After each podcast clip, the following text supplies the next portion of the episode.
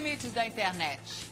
Considerado o meio de comunicação mais democrático do mundo, a internet vem impondo à sociedade um debate cada vez mais amplo sobre os infinitos recursos disponibilizados.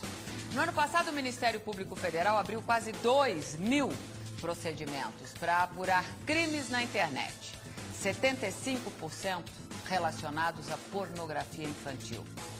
A pedofilia, definida pela Organização Mundial de Saúde como doença e desvio sexual, é crime. Em novembro de 2008, o presidente Luiz Inácio Lula da Silva sancionou uma lei.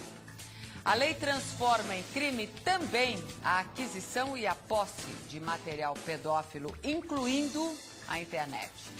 Para discutir os limites, se é que eles existem, para a internet, nós temos hoje no Fala Sério a presença de Mary Cândido de Oliveira, que é psicóloga do Hospital das Clínicas, e Gisele Truzzi, que é advogada especialista em direito eletrônico.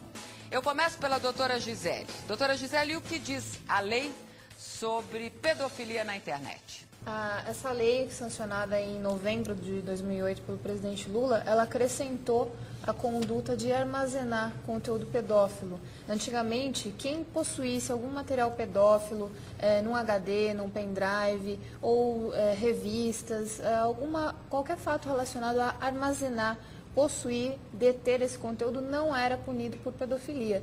Tanto é que ocorreu uma, uma apreensão é, muito grande na Espanha, associada à Interpol e à Polícia Federal Brasileira. Desmantelaram uma quadrilha grande de pessoas, inclusive brasileiros, envolvidos em crimes de pedofilia. E a polícia não conseguiu cumprir muitos desses mandados de busca e apreensão pelo fato de que algumas pessoas somente armazenavam conteúdo.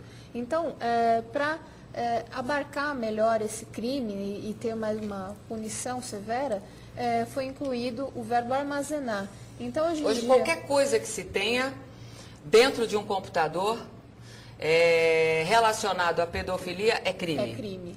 Então, hoje em dia, o indivíduo que oferece, que divulga, que publica, que transmite é, conteúdo pedófilo, seja pelos meios físicos, revistas, jornais, ou seja pelos meios virtuais, pela internet, chats, sites de relacionamento, ele é punido por pedofilia. E aí entra também esse acréscimo de armazenar o conteúdo pedófilo. Então, não só o indivíduo que possui esse conteúdo na sua máquina, mas aquele que também armazena no seu e-mail ou no seu perfil de um Entendi. site de relacionamento também é punido. Entendi. Agora, 75% dos crimes apurados são relacionados à pornografia infantil. Como é que você analisa isso, doutora?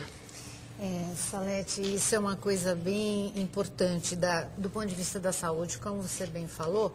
É, pedofilia é a doença, não é? É uma doença classificada pelos códigos internacionais de doença. Ela pertence ao grande grupo das parafilias. Só que dentro desse grupo de pessoas que consomem é, pornografia infantil pela internet, existem os que são realmente portadores da doença e tem os que a gente chama de molestadores de crianças. Esses são oportunistas que não têm exclusividade de preferência sexual por crianças, eles também é, praticam é, relações sexuais com adultos, mas por uma questão de oportunidade, eles acabam abusando sexualmente dessas crianças. Oportunidade? Isso. Como assim? É, por exemplo, você tem um adolescente que diz para mim, doutor, eu sou muito feio. Como é que a menina da minha idade vai é, querer alguma coisa comigo. Se relacionar comigo. Se relacionar comigo. Enquanto uma criança, eu digo para ela, olha, toma um Danone, vão na minha casa ver um DVD e eu acabo conseguindo uma prática sexual que me deixe satisfeito. Isso você pensando é, numa, num adolescente em desenvolvimento.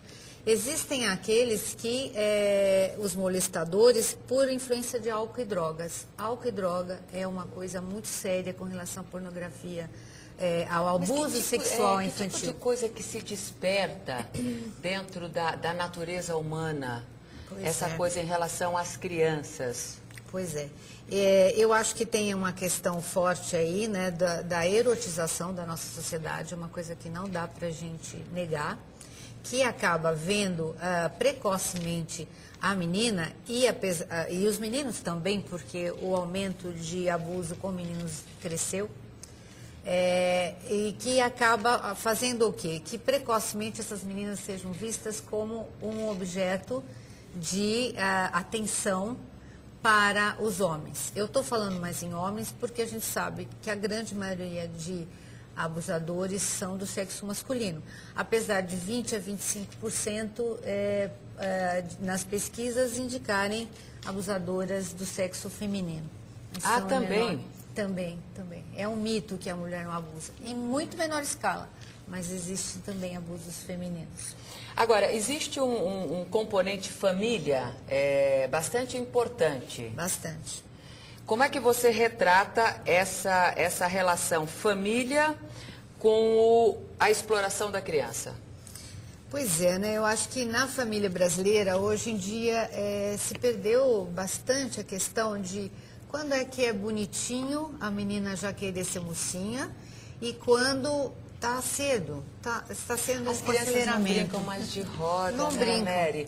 As não crianças brincam mais na rua, de, de, né? de- É, de- trocaram a TV pela internet, né? Totalmente. As meninas têm como sonho, eu quero ser modelo, né? Sete, oito anos elas estão falando disso. É, a- as roupas, e a, a menina quer saltinho, a mãe fala, nossa, que bacana, é bem parecido com o que eu uso, então vou comprar.